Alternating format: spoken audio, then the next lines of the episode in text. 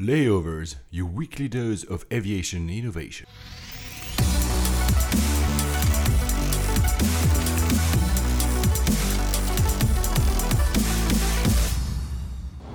Hello, ladies and gentlemen. Welcome aboard from the flight deck. This is Paul Papadimitriou. Hello, everybody. This is Alex Hunter. We'll be your pilots for this show about the news, the startups, and the technologies defining the modern air travel experience. Our flight time today, just under an hour, and we expect at the time arrival.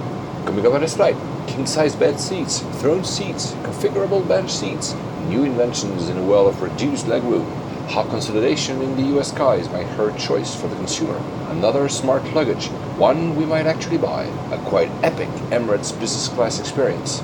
Wow Air will fly you to Snapchat for them. Solar Impulse crosses the Pacific Ocean. The known story of a drone hitting a plane. The turnaround CEO of Malaysian quits after less than a year. As we reach our cruising altitude, I'm going to turn off the fasten seatbelt sign for you. Now, ladies and gentlemen, sit back, relax, and let's turn on those noise cancelling headphones. Flight 39 to Moscow. Hi, Alex. Hi, Paul. Moscow. I, you know what? I've never been to Russia. For shame. But I need to get Yeah, there. that was my first time not long ago, so I said, why not? It's an interesting airport. We'll come to that at the end of the show.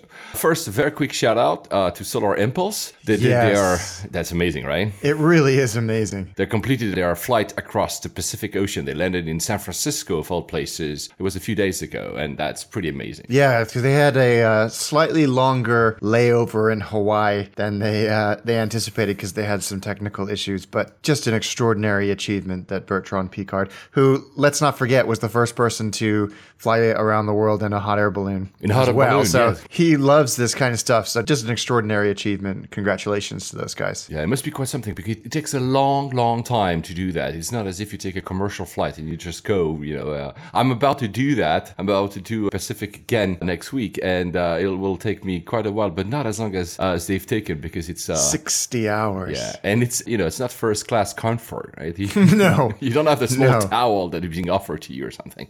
So yeah, kudos to them. Whether or not we'll be able to fly in our lifetime in a commercial airplane which uses electricity, I'm not sure, but I certainly hope that this will lead to more scientific discoveries. But as a human feat, amazing. Yes. How do you feel after uh, you told us last time you passed your seven stages of grief? How do you feel now? Um, I'm still a little melancholy about Virgin America, but you know, I, what's done is done. I still maintain that we haven't heard the end of this. I think there's going to be some interesting announcements. The deal is, I'm sure, going to go through. It's got me reading a lot more about airline consolidation and de- the deregulation process in the 70s because we're slowly moving back towards that with such a concentration of power in the US that, uh, you know, I, I just kind of felt the right time to go back and read about how we got to where we are in the first place. But I'm really curious now to see what Alaska does with the Virgin America brand. They've come out and said publicly that they're struggling a little bit to figure it out, and they're really not sure how they're going to win over the Virgin America loyalists, which I, you know, I admire Alaska and their CEO for coming out and saying that they don't have the solution yet. I think it would be presumptuous of them to say that they did. So I'm looking forward to hearing how they intend to do that over the next couple of months. The deal should be done by the end of the year. Yeah, there was a. I saw that a tweet by uh, at uh, Wonder Me. He read that the deal would have DOJ approval by the end of the year. I mean, that's expected. Doesn't mean that it will happen, but probably will happen. There was also a very interesting article about how the deal was constructed, how it happened on the Financial Times. It's behind a paywall. So sorry, guys, if you don't have access to Financial Times. I think it's five articles for free per month. So I hope you get into that, uh, which which shows exactly what you're saying. It shows that the hope for Alaska is also to try to be a worthy competitor against the big four. So basically, trying to break uh, amongst the consolidation of the U.S. markets. Is it wishful thinking? I don't know, but can they be a worthy competitor? Maybe. Yeah, I, I- I think they can. I think they can. I think this was a was a good strategic move for them, setting aside the cost because I know that's that's kind of what people are talking about. But I think it's going to take them several years to get it all figured out and integrated. Uh, this is not going to be an overnight process, and nor is it going to be smooth. These things never are. But it still leaves the big unanswered question, the elephant in the room about 85% of capacity in the US is controlled by four airlines. And again, Alaska is not one of them. So I don't see how we're going to fix that or how that's going to get any better. Interestingly, in the article, since you're talking, as you mentioned the word overnight, They said that they had approached Virgin last year already, so it's not something that just happened very quickly. Apparently, it's something that's been brewing somehow. Mm. Alaska is trying to get out of its, you know, they have a stronghold, but that's a very localized stronghold, and they want to expand. They're going to become the second largest operator at San Francisco, actually, after the very big, massive United, obviously, but still. Yeah, yeah, no, absolutely. And I think that shows that this deal has really thrown them, or the feedback from this deal has really thrown them. If they were thinking about this last year and they're now coming out and saying, boy, we didn't expect this, um, we're not sure how to integrate it, then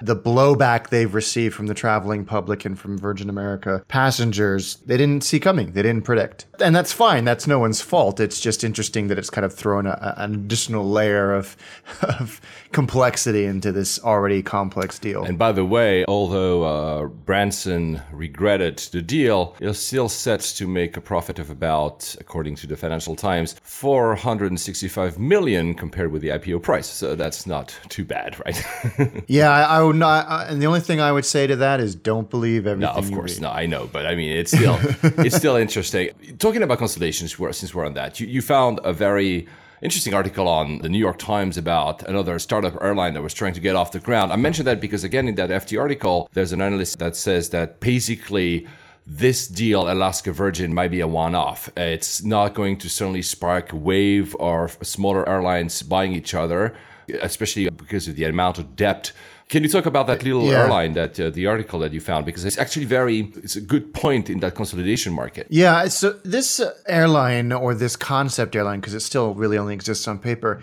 has been floating around for years and every time it pops up on airliners.net they they savage it as airliners.net users are wont to do. But there is a chap in California in the San Diego area called Ted Vallas. He's 95 nice. years old He's wanted to start this airline called California Pacific Airlines, based out of a little airfield in the San Diego area called uh, McClellan Palomar. And he wants to basically pop up and down the West Coast into places like Vegas and Phoenix. And, uh, but he cannot get DOT and FAA approval or certification. They have, I think, one Embraer E jet but the FAA has kept sort of rejecting their appeals, saying you don't have enough, you know, your, your ducks aren't in a row, essentially. The application is, quote, incomplete, inaccurate, and does not appear to have been reviewed for quality. This is surprisingly unfriendly, you know, this is something that I can sympathize with completely. The bureaucracy of starting an airline. But I don't know how well funded this airline is. I would be amazed if it ever gets off the ground, but I absolutely and totally admire Mr. Vallas for attempting to start an airline in the US. As I said on the last show, it's getting harder and harder and harder to do that in the US, and yet it's something that the country so desperately needs. And I think this is a really great example story of that problem.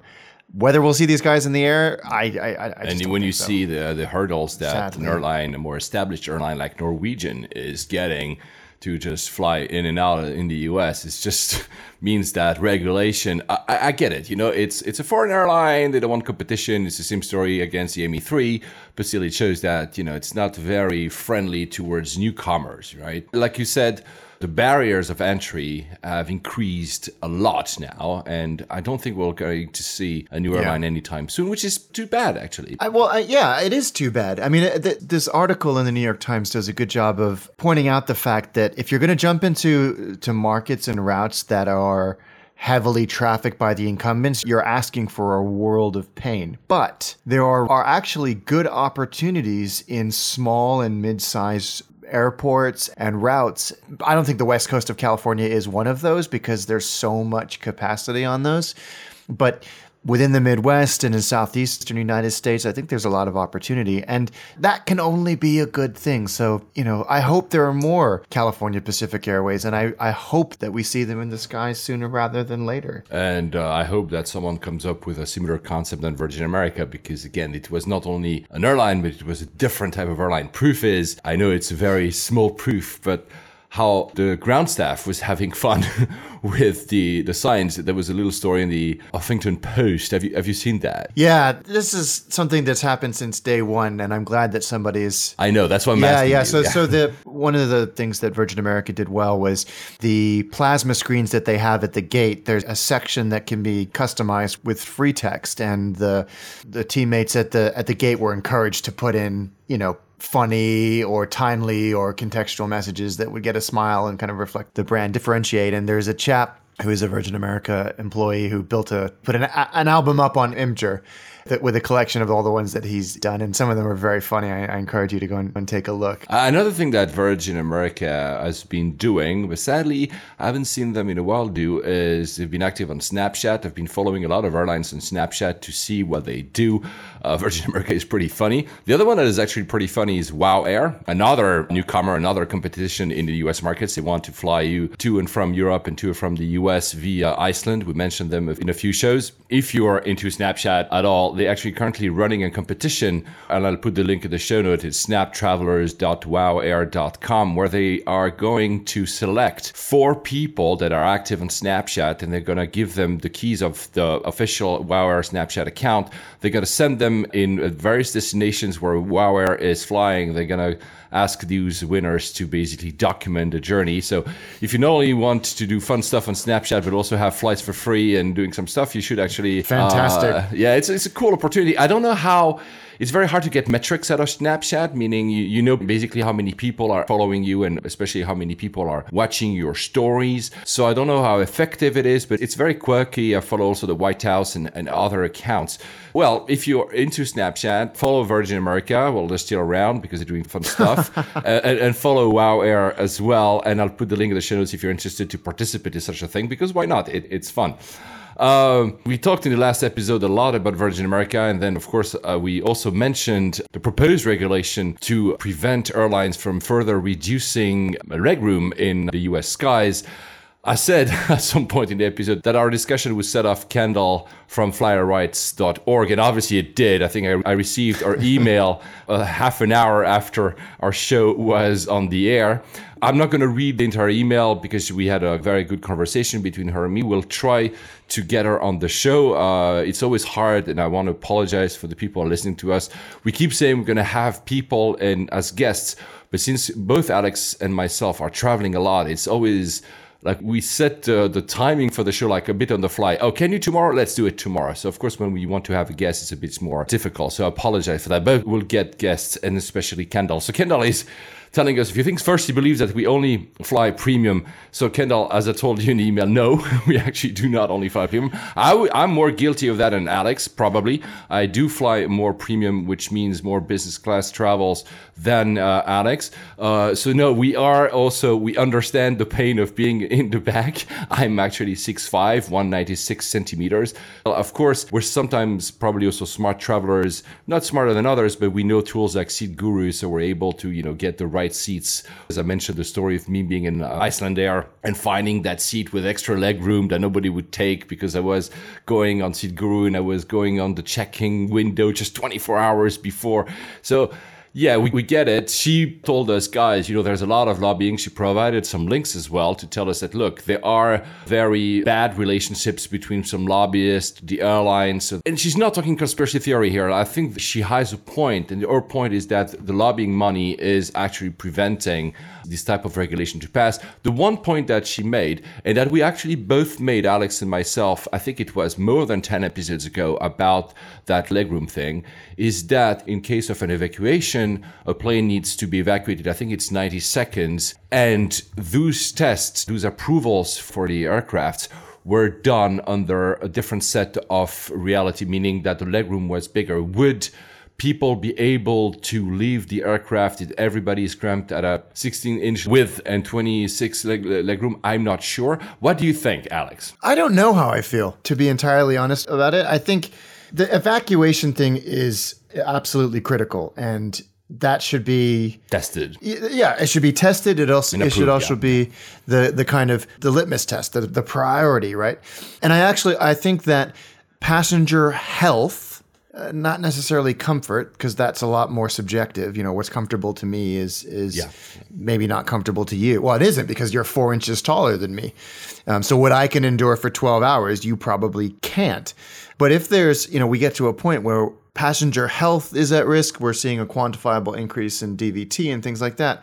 We have to keep an eye on this. And I think that organizations like Flyers Rights and, and others are doing important work by making sure that we are having these conversations. We are keeping an eye on these types of things.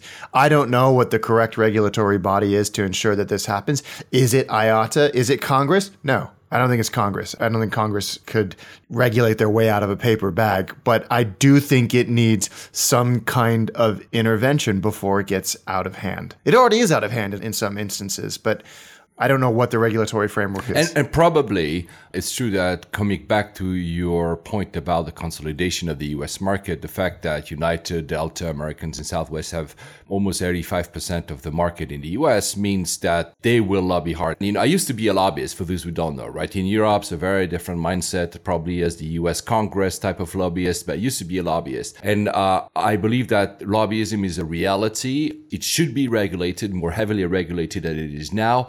But if you want action, if you want fast action, probably Alex is right. Probably IATA or bodies are above it will actually have a better impact than the Congress. Or even the DOT. I mean, I, I don't even know if that would fall under their jurisdiction, but they are a cabinet department in the U.S. But I also don't think this is necessarily something that the U.S. is and should be responsible for. That's why I think IATA, which I know is a is a kind of recommendations board. It's not like a, yeah. a, a lawmaking organization, but I just don't don't think that that or probably probably like you said probably like you said maybe the type of regulation that should be pushed is not talking about the sit pitch because like you said it goes into that whole sense of comfort which I, I, get again the vast vast vast vast majority of people fly coach right? We have a tendency sometimes to talk about our experiences in premium because they're more memorable by definition. And we talk about them in this show. We want to reassure our listeners we do travel in coach. We do travel low cost. But maybe the angle of attack should be that evacuation thing to say you know what? If you want to have your approval of having a 23 inch pitch on the seat, then prove us first that you can evacuate with that. Maybe that's not even on the airline. Maybe it could be the seat manufacturers. I don't know. Honestly, I'm not a specialist enough. Let's say in an ideal world, something that she presented, I mean, the organization presented would get approved in the reality, because probably of lobbying money and other factors, it won't. So maybe it has to be found another angle. I don't. I don't want her to give her Kendall. I know you're listening to us. I don't want you to give advice because you know your job much better than, than we do. I think. I think it comes for me. It comes down to this. It's it's what are we regulating specifically? Is it seat pitch, and is that is that the metric by which all comfort can be measured and, and passenger health and evacuation? If so, great. I just, I just don't think it is. I think there are other attributes that are important. Is it is it you know passengers per square foot? Or you know what I mean, um, and then the second one is when we are all comfortable with what we're measuring against, who is then responsible for doing it? Like I just think about the smoking ban, which in my opinion happened way too late. We should have been doing it decades and decades ago. The fact that we yeah, were remember, smoking yeah, remember as a kid, yeah, tin yeah. cans full of oxygen is staggering. But that was a, a, really interesting conversation as well because it was the FAA, the DOT, the Civil Aeronautics Board, just in the United States. So there were three organizations who had to to get involved. So it's re- going to be a really interesting journey to yes. see where we end I up absolutely, with this. Uh, I absolutely agree. We are here on this show more often than not pro passengers because we always. Talked, I mean, our position with the ME3, our position about being pro competition is all about that. Yeah, but pro competition, pro passenger, absolutely, always. It's true that this whole pitch thing is becoming a big part of the debate. When I was invited by Airbus for the reveal of Airspace, their new cabin branding, if you want, I remember a journalist or even two asked them about the. Uh, you know, because they were promoting the, the number of seat per row and the seat pitch. And they said, yeah, but at the end, the journalist said the airline will choose, and the airline could choose to actually have more seats per row. And, and that's true. At the end of the day, the lessor and or the airline is responsible. But Kendall, please keep challenging us on this because I think what you're doing and the organization doing is actually valid. We need bodies to protect the public, to protect the consumers. Flyerrights.org. Kendall can be found on Twitter at, at Kendall Flyers. I'll put both link in the show notes. By the way, guys, I'm being slightly late these days to put the show notes on. I prioritize the actual show or the show notes. Please forgive me for that. I'm traveling a lot, which means I sometimes don't have the time.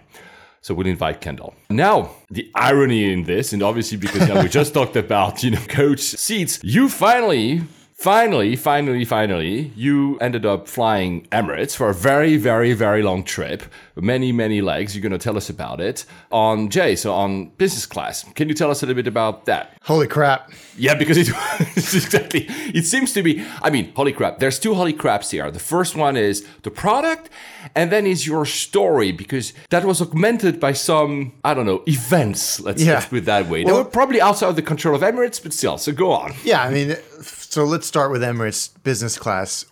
What an incredible product. Yeah. Just amazing. I can see why you're so loyal to them and, and why you rave about them. I mean, I flew on the A380 for three of the four legs and the 777 on the other.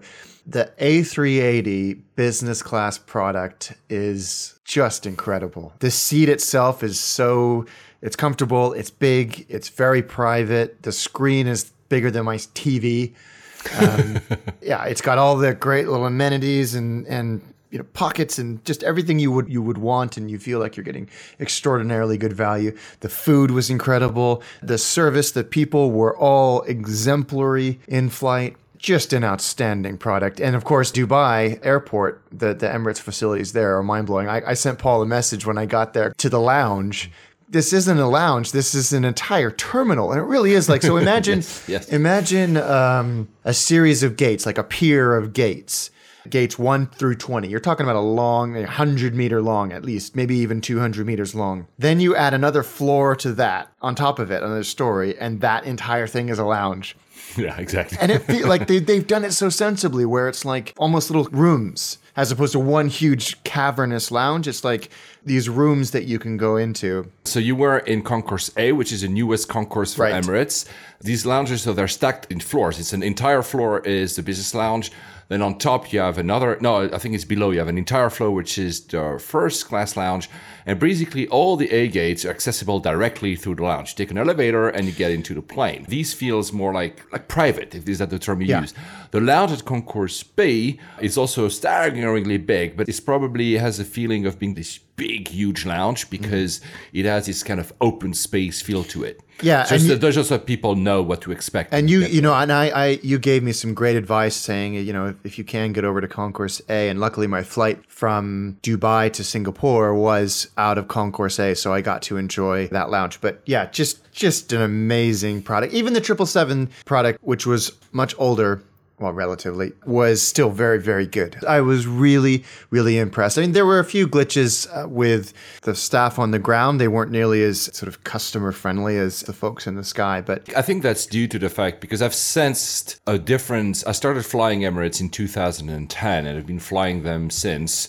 Not like so regularly that I take them every month, but I, I've had a good experience with them. And you could feel that the airline grew so fast, adding so more capacity, more cities. Yes. DXB seems almost at capacity. Feels. I mean, when you're in the lounge, you're fine, obviously, but when you're not in the lounge, it feels like cramped with people. Yes. So, and I, I guess the probably the quality went slightly down on the ground since then. I will admit that it's still very good, right? Because if you ever fly any other airline, you're not going to say Emirates is bad, but it's true probably that they've grown so fast that they have these growing pains that are still very visible. Yeah, and and again, that was such a small thing compared to the rest of the experience. I was really so so for context, last week I did San Francisco, Heathrow, Frankfurt, Dubai, Singapore, Hong Kong, Shanghai, Dubai, Frankfurt, London. That's 20 what?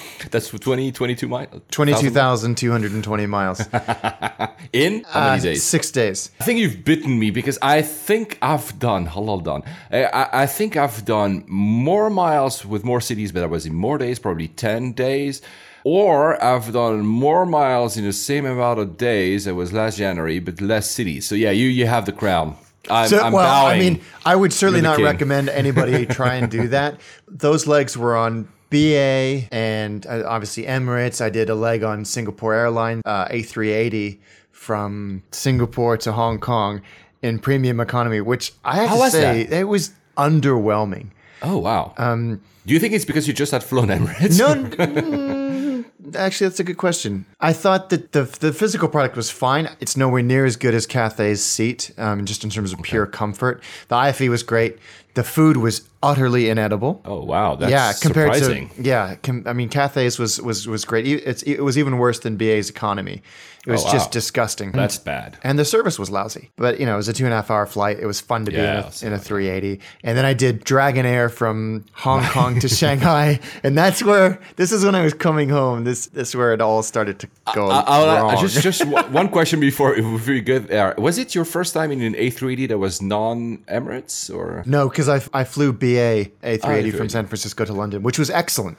In economy was excellent. Really, No, because really uh, for me, I only flown A380s and Emirates. I'm going to fly for the first time a non-Emirates A380 tomorrow with uh, Thai Airways. Oh, I'm much excited to hear about to that. And Re- then another one with Asiana, but I'll get there to the next show. So I'm pleased that you say that because I don't want people to feel that I'm this kind of pro Emirates guy at all costs. The, the product is actually solid. But then Wow, yeah, it, it really is. nothing against Emirates because it was probably not their fault, but then all hell broke loose for you. So just tell us the story. Yeah, so none of it. I should. I hasten to add, none of it was Emirates' fault. Um, I flew from Hong Kong to Shanghai on Dragon Air and checked at the gate, and there was the uh noise when they scanned my boarding pass, and I was upgraded, which is great. Oh yeah, remember? Yeah, nice. Yeah, Yes. Dragon Air A330. Sit down in this really nice new seat. Um, looks comfortable and So it was uh, business, not premium business. right? Yeah, they just have a, they have a two class system.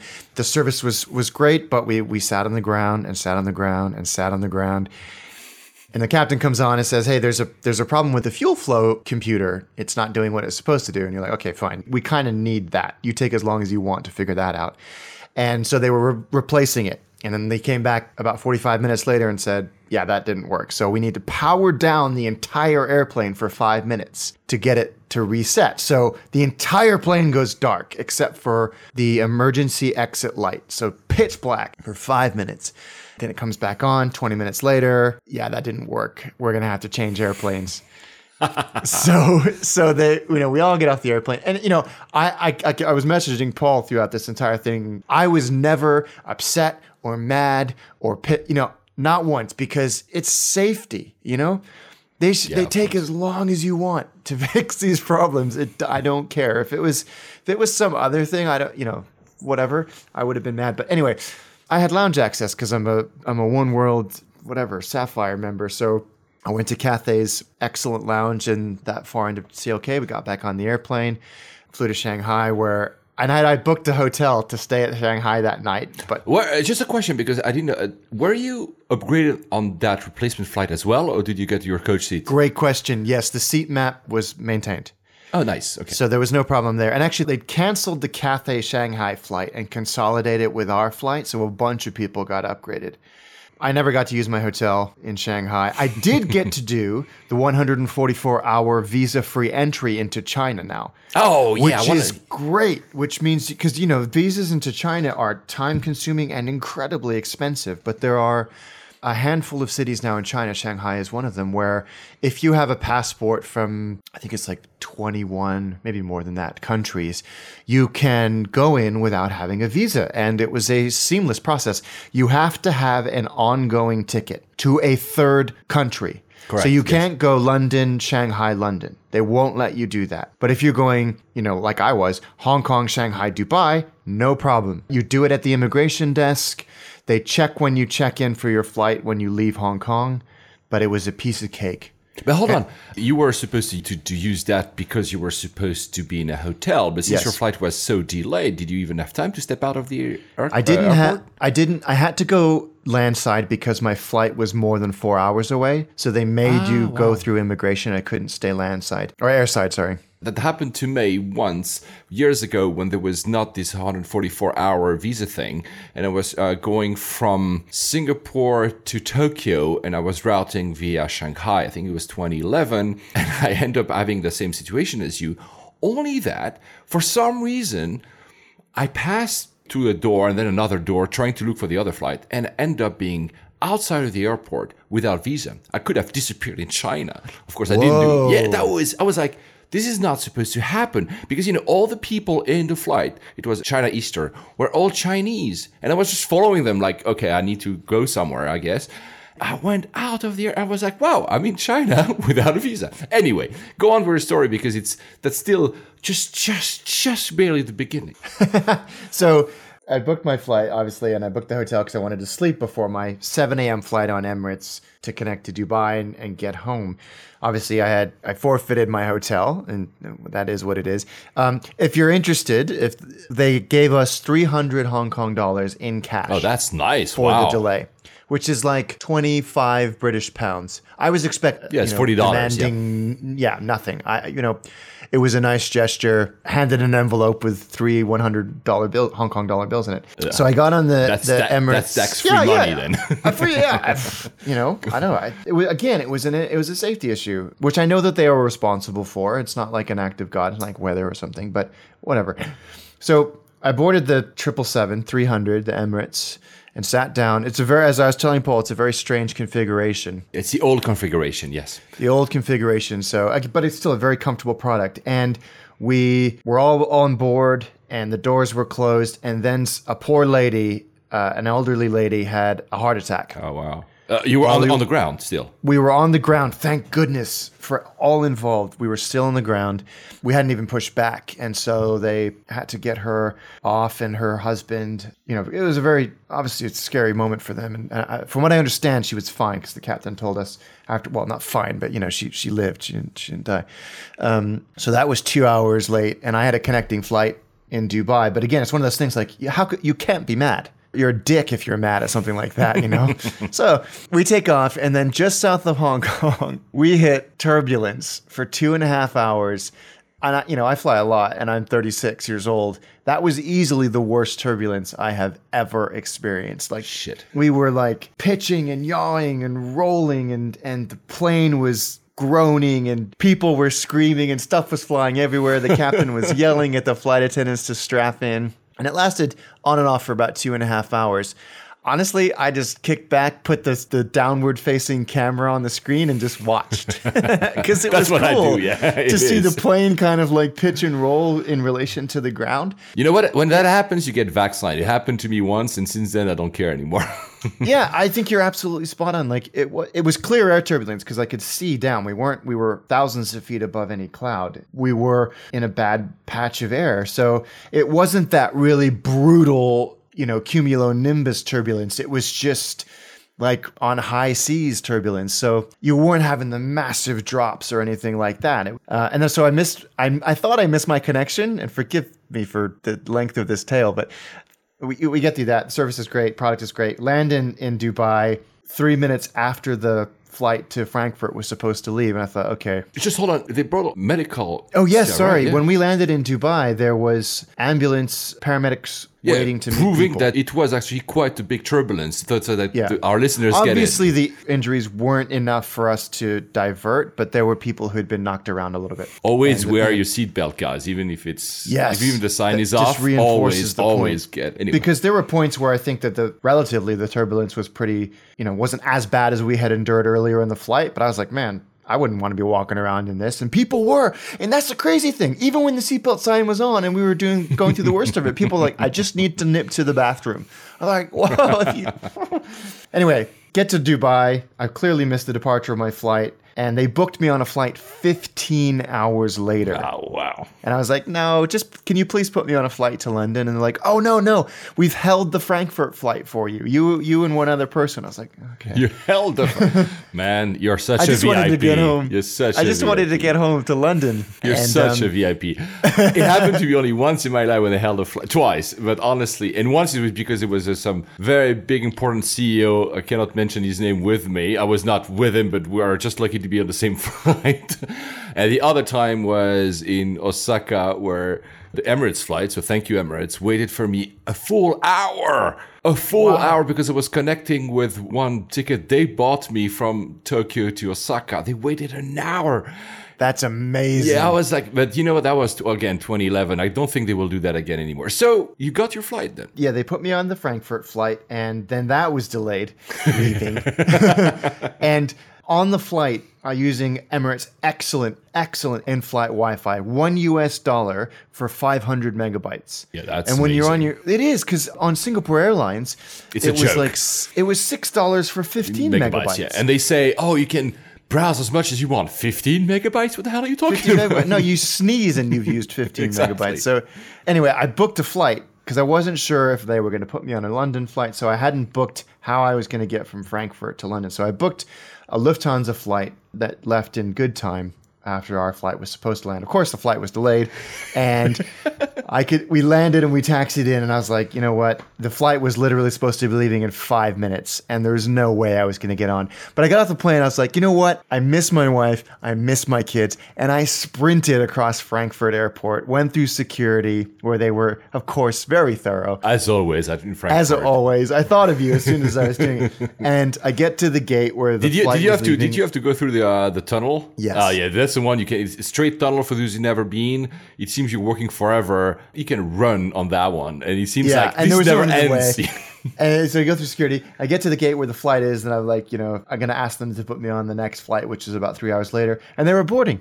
oh wow. And so I got on a beautiful, brand new Lufthansa A321, which I forgot how big that airplane is. It is actually, yeah. And I got home, and sorry for that long, long, epic tale, but uh, if you're going to take anything away from it, is that business class on Emirates is extraordinarily good on all fronts. It's easily the best I've ever experienced. Oh, wow, it's a good endorsement coming from you because you've experienced quite a few. You said it for you; it's actually better than the BA business class, which I've never taken. So, It's it's like night and day, not even comparable. wow, wow. I, I hope so. You probably will fly them again.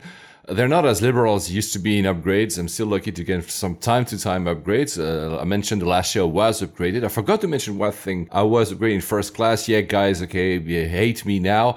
The new A380 it was in, uh, uh, Alex spotted that it was only two months old. Emirates has on the ceiling uh, LEDs that create this kind of night sky. They've added the same on the ground, so you also have stars, LEDs in the carpet below you in Oh, first wow. So it must feel kind of like you're yeah, floating in space. It's it's amazing. wow. Anyway, yeah, they just got a great product. I would They I would did. never pay for first class because even if I were rich, because I think it's crazy, especially when you have such an amazing business class behind it. But Yeah. anyway, from time to time, so I hope, uh, Alex, that you will be able once to be upgraded in first class. One of, one of the things, speaking of first class, that was good about my Singapore Airlines flight is when we landed, I asked to see the suites. Oh, yeah. And they, they took me up to the front end of the airplane and sort of gave me the grand tour of these suites, which like the size of a you know a Manhattan apartment. it was they were really really Im- imp- impressive. I don't know how much they, they cost comparable to business class, but great job Singapore Airlines on at least the physical product. there you go. That was a long story, but that was totally worth it. Yeah, Uh, sorry no, guys. You're probably like, dude, shut up. no, that was fine. You know, we've, we've got a lot of feedback from uh, our listeners, and some of them say, Paul, Alex, tell us more about your flying stories. They're fun. Uh, so, you know, here you go. You got like 15 minutes of an Alex flying story with uh, some small interjections by me. And we, you've been still using as well TripIt to follow your trips? Yeah, I, I tried a few of the others, but always seem to gravitate back towards TripIt. It just it works. Yeah, it works. Uh, I'm I'm still using all of them because I I'd bought uh, you know some monthly subscription to a few others, so I'm going to see how they pan out for a few more months. But it's true that I always tend to come back to TripIt. TripIt for those interested has upgraded the design of the website. It's a bit strange because only a few pages have been upgraded, so you have this kind of very fresh new kind of look, and then you click on one of the tabs and you end up in the old. But I mean, they're going there. Uh, so if you use TripIt, it's always a good resource. Uh, and the network is interesting. I can know where Alex is just by looking at his TripIt. So still, sorry, Kendall, still on the very fancy seats that we will never get to fly, probably Alex and myself.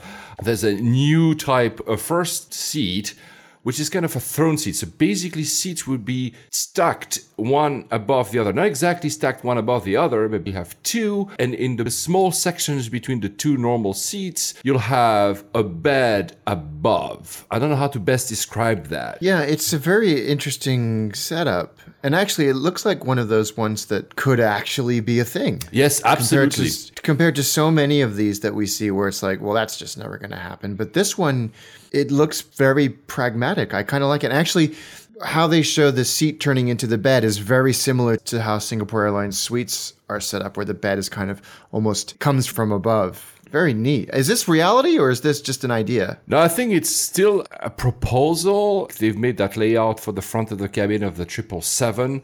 You know, it's marketing. You want to try it out to see if there is any interest.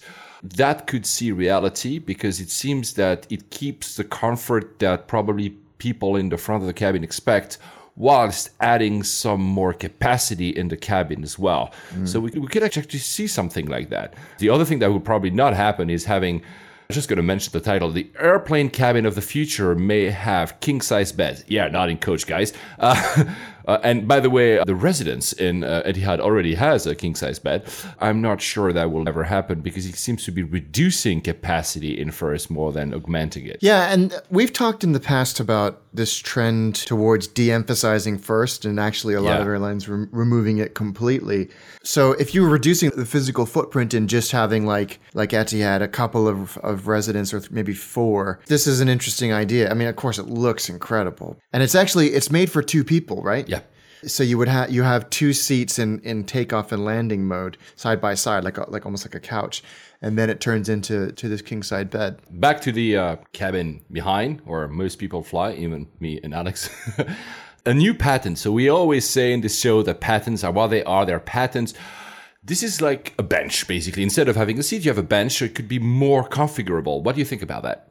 It's a neat idea. Again, like you said about patents, so many of them are just land grabs. But but you're right. It's basically a bench that could be configured to hold two people in like a regional business class, three people in standard economy, or a family. So you would have like two adults on the outside and they have the seatbelt fixtures for two smaller people in the middle. I think you may actually see, we're already starting to see things like this, right? With Air New Zealand's economy bed seat. Oh, correct. Yes, kind of has like a, an extension that comes out. And so they sell a row of three to two people, and there's a little flap that folds up that turns it in, into a bed. So you are seeing these kind of multi-function economy seats. And I think this is just an extension of it. Of it. I, why not? Why not? Exactly. Still talking about inventions. Our favorite type of inventions, smart luggages. we always have a, every week. It seems there's a new one coming. Uh, so this one is on Kickstarter. It's called how do you pronounce that? Floaty. Floaty. Floaty. Yeah. Uh, so this one has. It looks nice. To be honest, it's very well put. The design is nice. It has a, built-in scale. It has a smart handle that actually notifies you. I don't know what the hell. But anyway, it has uh, anti-loss. So basically, something that tells you that your luggage is uh, being uh, stolen or it's far away from you if it's in the hold. It it has one thing that I actually kind of like. It has suspensions on the wheel, so it's a four wheeler. So when you are carrying around, and I know that some airports have not have very even floors that could actually ease your pain. But again, I'm not sure uh, about this uh, thing. Would you buy that? So they've already smashed through their target. Yep. They wanted to raise 100,000 US, they've raised 400,000. If you showed me this luggage you know a picture of it and said it, it's not smart or anything. It's very very attractive. It is right? Yeah. And it you know looking at some of the videos of the practical features like how the your smaller hand piece of hand luggage can strap to the top of it in a really kind of secure way it looks great. I wouldn't use it for any of the other crap but as a physical piece of luggage, it looks fantastic. And for $50 more, if you buy it, you get that battery the one thing that I like about this battery as opposed to all the other batteries we've been hearing about since it's basically a battery that you can remove and take with you and it not only charges your devices, iPads, iPhones and Androids, but it also can charge your laptop, which is very rare. And I think it's smart, not in smart language, but I think it's smart that it's an add-on. Then you can just leave it there or just take it with you. So if you if you want to actually put in the hold, fine. If you don't want to use it, you just don't pay the 50 quid or you just leave it at home. I think that's actually the best way of thinking about a smart luggage. The and notification thing, whatever, I don't know, but this is actually a good way to think about it. And they have a, a detachable electronics compartment as well, which is like Absolutely, a, yes. a sleeve for your like imagine a like a laptop sleeve with a couple of pockets that sits inside the luggage, but you can also remove it, and it's it's really well done. So my message to people who are doing this type of thing is I will back great luggage products on Kickstarter until the cows come home. You don't have to fill it with bells and whistles and nonsense. Just make great luggage. Solve that problem because there's not a lot of, of kind of mid range strong, sturdy, ergonomic luggage out there. I like this one. I can't believe I'm actually saying this, but I I like this one. You know, over time, insisting over smart luggages, show after show after show, you'll end up buying one. I've been worn like in, down. like in, in 80 episodes or something, because we'll probably see 80 more of these luggages coming up. Uh, we had a good feedback from uh, one of our listeners, David Verch. Uh, I'm sorry if I mispronounced your last name on our Facebook page. He's using LugLoc. It's one of these devices. I mentioned one in the last show. The floaty carry-on has this as well. It's a device you put in your luggage and that tracks your luggage if you want to know where it is. Uh, it works with GSM as well. It tells me it works pretty well, as in it will ping you when it arrives at the belt, for instance. He's not sure exactly how it works. He put also a few pictures on the thread on Facebook. I'll put the link in the show notes because it's accessible even if you're not on Facebook or even if you don't like our page, which you should, by the way. Um, the interesting bit is that it seems to be smart enough not to always, you know, ping you. It only pings you at certain times. I'm not sure it's uh, because of geolocation and more because it's understanding when it moves and it doesn't move.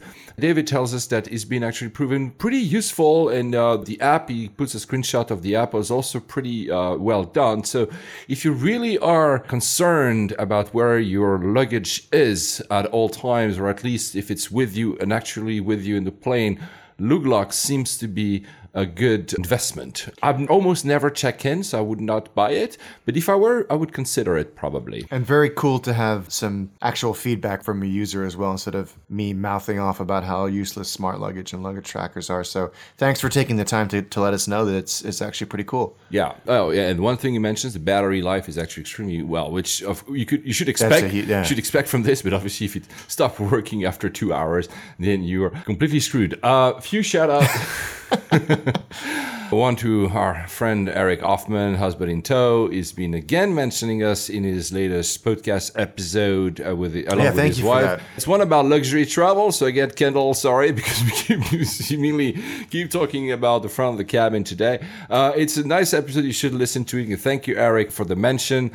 Uh, Marcus Vulture, who's been a long-time listener, has told me that my edits, so the way I edit the show, you know, when we record Alex and me, I have usually between one hour and 15, one hour and 30 minutes of show, and I try to reduce it to like under an hour. It's true that I was a bit heavy-handed in the last episode. Apologies for that. It seems like very, very fast-paced, so I'll try to be a bit better.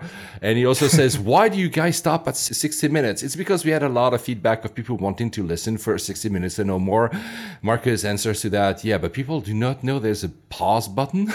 but anyway, sorry for those who thought that I was a bit heavy handed in the edition. I'll try to be better. Uh, I, I was also under a rush. I really wanted that episode to go out. I'll try to be a bit better for this one. But please keep telling me if I don't edit in the good way because I, I'd like to become better at it. And if you want to know, we use Zencastr. Yeah, that's- as yeah, our yeah. as our podcasting platform, and it's phenomenal. Yeah, it's So uh, you- yeah, absolutely phenomenal. I agree. If this is what you, if you ever want to start a podcast and you have more, more than, well, I think probably just doing it yourself. It's a very good piece of software. Yeah, and I use uh, Audition, Adobe Audition to edit, though a tool like Audacity is uh, very, very well equipped to edit as well. A few more shout outs. We got two emails uh, that I want to mention. First, we got an email by Andrea Riley from uh, upgradedpoints.com, which is a very good resource if you're into uh, getting your points frequent file miles, all the hacks and stuff. They've just released a new guide to ITA Matrix. Yes, it's well done, right? So good. It is really well done. oh, it's phenomenal. It's a complex piece of software, and this is a really, really good guide. Very comprehensive guide. Great work, guys. And Anton, uh, who's also a long-time listener, thank you because he's been scribbling notes while on the train listening to the LCA episode. He said that the Airbus strategy of doing airspace, you know, the branding of the cabin is a double-edged sword because, and that comes back to the point we were making about Kendall's email earlier on, people will probably say, yeah, this is amazing. I'm on an A380 or I'm on an A320 or whichever. But if you end up being completely cramped, whichever aircraft you're in, you might actually go into negative mode. That's true. But then again, you know, that's they- a good point. That's a good point. But then again, I think still Airbus has to do something about it. Whether or not they're involved, people will complain anyway. So they're taking charge of it. But yeah, it's right. It's a double-edged sword. Social media is always a double-edged sword when you deal with the customers. Another first, another shout out to somebody called California Flying. It could have been you, Alex, using that. No, I, I promise it wasn't me.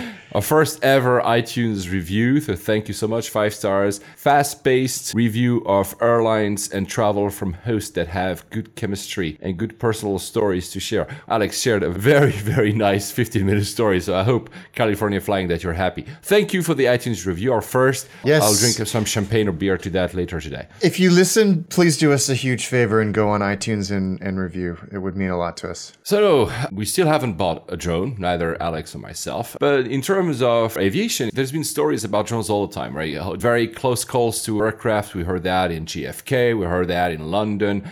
And very recently, this was a story that apparently a drone not only was very close to an aircraft, but apparently hit a aircraft. Yes, there was a plane, an a BA A320 landing at Heathrow, and the story came out last week that it had been hit by a drone. And I sent a message to you saying this was an inevitability and things are now going to have to change and yada, yada, yada. Well, it turns out that it, it wasn't a drone at all. And there was no evidence to suggest that it was a drone and that it could have been a plastic bag. And so this story has gone from I mean, let's not discount the threat of drones hitting airplanes. It's still very, very scary, and I still think it's an inevitability. But there it doesn't look like it was a drone at all. It looks like it was a plastic bag or something, which, you know, if a plastic bag going into an engine uh, when a plane is on final could have equally devastating effects. So it's not completely inert, but it's not a drone either. So it was interesting how that story went from sensational to oh very quickly. I wish that, you know, in, the UK, for those who don't live here, now you have to pay to actually get a plastic bag when you do your groceries. It's 5p. So I wish that I could buy a drone for 5p because that would be. there was, though, a story because you say it's an inevitability.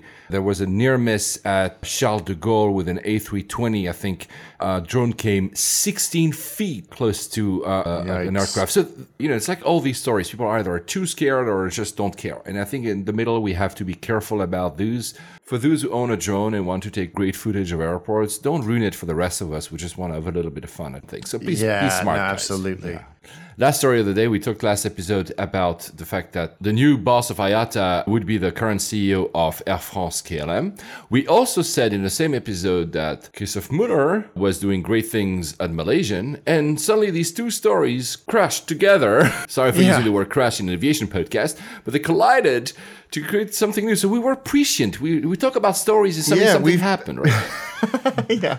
So this, I think, I don't think anybody predicted this. Christoph Muller is stepping down as the CEO of Malaysian, only 30% into his contract. You know, he has to serve out a six month period, but he's walking away, citing personal reasons. I think it's less than a year into, into, into the role. This is really, really surprising. I think it's sad. There's no way he's been able to do all of the things that he wanted to do and, and needed to be done. Now, of course, the rumors start flying when someone says it's personal issues.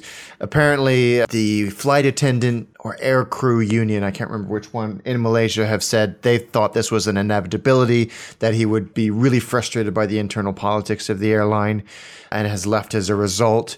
There was a rumor flying around that he is now going to take over KLM Air France. I have seen nothing to support that course not. rumor, but I like that rumor. I'm sure that he got frustrated with the politics and, and table flipped and is leaving, which is a damn shame because he's got such a great track record of doing exactly what Malaysia needs to have done to it. So I'm sure we'll we'll hear more and see where he lands. Whoever gets him is very lucky. Yeah. Maybe then that we said that something else will happen because again we're you know we're telling you stories here on this show that always lead to some crazy outcome. So let's see what happens. But yeah, for me he has maybe it's some kind of myth, but he's really the guy that turns around airlines and he could have turned around Malaysia. He actually started to. It's a bit of a shame that it seems to be stopping right in the middle. I hope for Malaysia that they find someone that will follow these tracks and keep actually doing great things with that airline because they really need to and also worth being saved. I also I think it's important to say if it is a genuine personal reason, I hope everything is okay in his world, um, Yes. and that it's not something that uh, is significant enough for him to to feel like he needs to leave. Yeah, thank you for adding that. You're absolutely, absolutely right. So now to Moscow. So you've never been to Moscow? I've never been, so I'm excited to hear about Yeah, it was this. my first time. So there are actually two airports in Moscow. I flew to DME, uh, Domodedovo International Airport. So it's Moscow, but it's still like not Moscow. It's actually 42 kilometers away from Moscow. So that's uh, 25 something miles. So that's not next door. It's an airport that feels that, you know, uh, Russia will organize the World Cup in 2018. And you can feel that in the airport. It seems to be building and building and building up. Oh, really? Yeah, yeah, there's a part of the airport was already opened. The rest will open, I think, by 2017.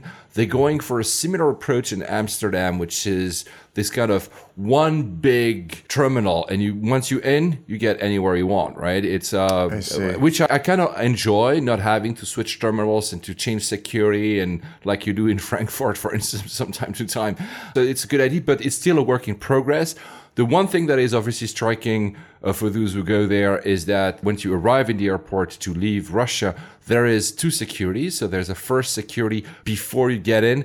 I will say that the security is a bit uh, not the best, the first one, because honestly, so many people were pushing, people were not removing their belts and stuff. They were beeping and still they would be let go. I, I did the same, you know, when I saw that, I said, you know what, no point for me to go all in, all nine yards, remove every piece of metal out of me. But still, it's not something you expect. There had been an attack, if you remember, I think it was 2004 at that airport, terror attacks. There had been a bomb. So uh, probably that's the reason why now they screen you before you actually get into the terminal. The airport itself is actually, uh, you know, I was not having high expectations because so many of my Russian friends, when I told them I fly there first, they say, "Why do you fly to that airport? It's, it's too far. It's not the best one." Blah blah blah. So I was like, okay, I was these reduced expectations. Actually, quite enjoyed it. Arriving there was a breeze. Uh, you mentioned earlier in the show the fact that getting a visa for China can be a pain. Trust me, getting a visa for Russia is not also a very uh, easy process. It can be also a bit expensive. I've actually found the staff that were actually nice. People were telling me, you see, the staff is not. They were actually nice. The whole luggage area needs improvement, so I'm thankful they're augmenting it. Yes, I had checked in luggage for once with me. So the, the only thing I will say about traveling there is that it's far and the transportation links are basically almost non-existent. If you want to go to Moscow, you basically have to use a cab or a car hire. Oh, wow. The interesting bit for someone like you and me, and I had hinted at it when I talked about my travels that led me to go to Russia, I think it was two episodes ago. When you land, there is a cemetery for aircraft that, that Oh, sits wow, at the cool. very, very end of one of the runways. You have Ilyushin's Tupolev's, so very Oh, old aircraft, amazing. and you have 747s. I think I counted two. I need to look back at my pictures because I was, of course, with my camera taking as many pictures as I could and some videos and stuff. It's like the Mojave Desert. Uh, of course, the Mojave Desert in the US is much, much bigger. Max Gervitz, our friends, told me that I don't think they have a proper aircraft cemetery in Russia which is why they basically deposit them there. Uh, for people like us that love aircraft, it's fascinating. I almost wished, and I didn't ask, I don't know if it's possible, I'm sure it's not because of safety reasons.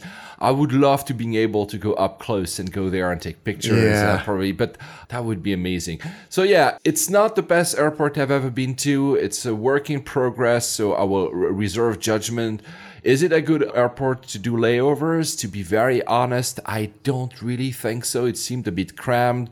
There are many lounges, so if you have any of the cards that allow you to get into lounges, they're actually okay. So I was into the general airport lounge, you know, not one of these branded lounge bar airlines, and it was pretty good as well. Uh, there's free Wi-Fi, so you could theoretically have a layover. I'm not sure it's a good idea. I know the city is far. I fell in love with Moscow. I only stayed 48 hours and need to get back. So I, would recommend to people if you ever have to do a layover there, well, you know, you'd better uh, go to Moscow. It's, it's worth it. Well, I, I, I've never been to Russia, so I am excited to head out there. And you'll soon be able to go with an A380. Uh, I was surprised that Emirates would fly a 777, but I think, and someone correct me if I'm wrong, Anton, because you know that airport well, I think it still cannot accommodate the A380. Ah, that's interesting. So, Anton, if you have any more th- stuff to say about DME, please do, because I'm really not an expert. But for plane spotters, just land there to get as much snaps as you can. They are, at least it seemed to me, on the left hand side when you land. On that, Alex, are you uh, flying soon again? I think. Yes, I am going to Sardinia next weekend. Oh wow! Which will be a, a first for me. Yeah. So and then a uh, few few local trips before back to Asia. I'm doing that round the world trip. I'm flying to Macau via. So I'm doing London, Bangkok on A380 Bangkok, Hong Kong on a 747 400. Ah, finally, amazing. then I'm taking a ferry to Macau, then the ferry back to Hong Kong, Hong Kong Incheon, Incheon JFK with Asiana. I'm staying in New York two days, and then, haha, I'm going to try Norwegian to fly back to the UK because wow, I want to test the disruptor, you know. Well, good because in next episode you can come in and give us your 15 minutes on this epic journey well, that you're about I to cer- undertake. I certainly hope I won't have either turbulences no. or delays, especially because I think Incheon JFK will be the longest flight I've ever taken. I'm not sure because I've done pretty long flights, but I think it might be the longest one. So oh, I wow. certainly hope that that one will be smooth because I, I don't want me too 15 hours of turbulences. no, so I, I, hope you have a smooth journey. So enjoy Sardinia, the wines and the food, and I'll see you in the next episode. All right, guys, take care. Safe travels. On behalf of Layovers and the entire crew, we would like to thank you for joining us on this podcast today, and we're looking forward to seeing you on board again next week. Flight attendants, please prepare for landing.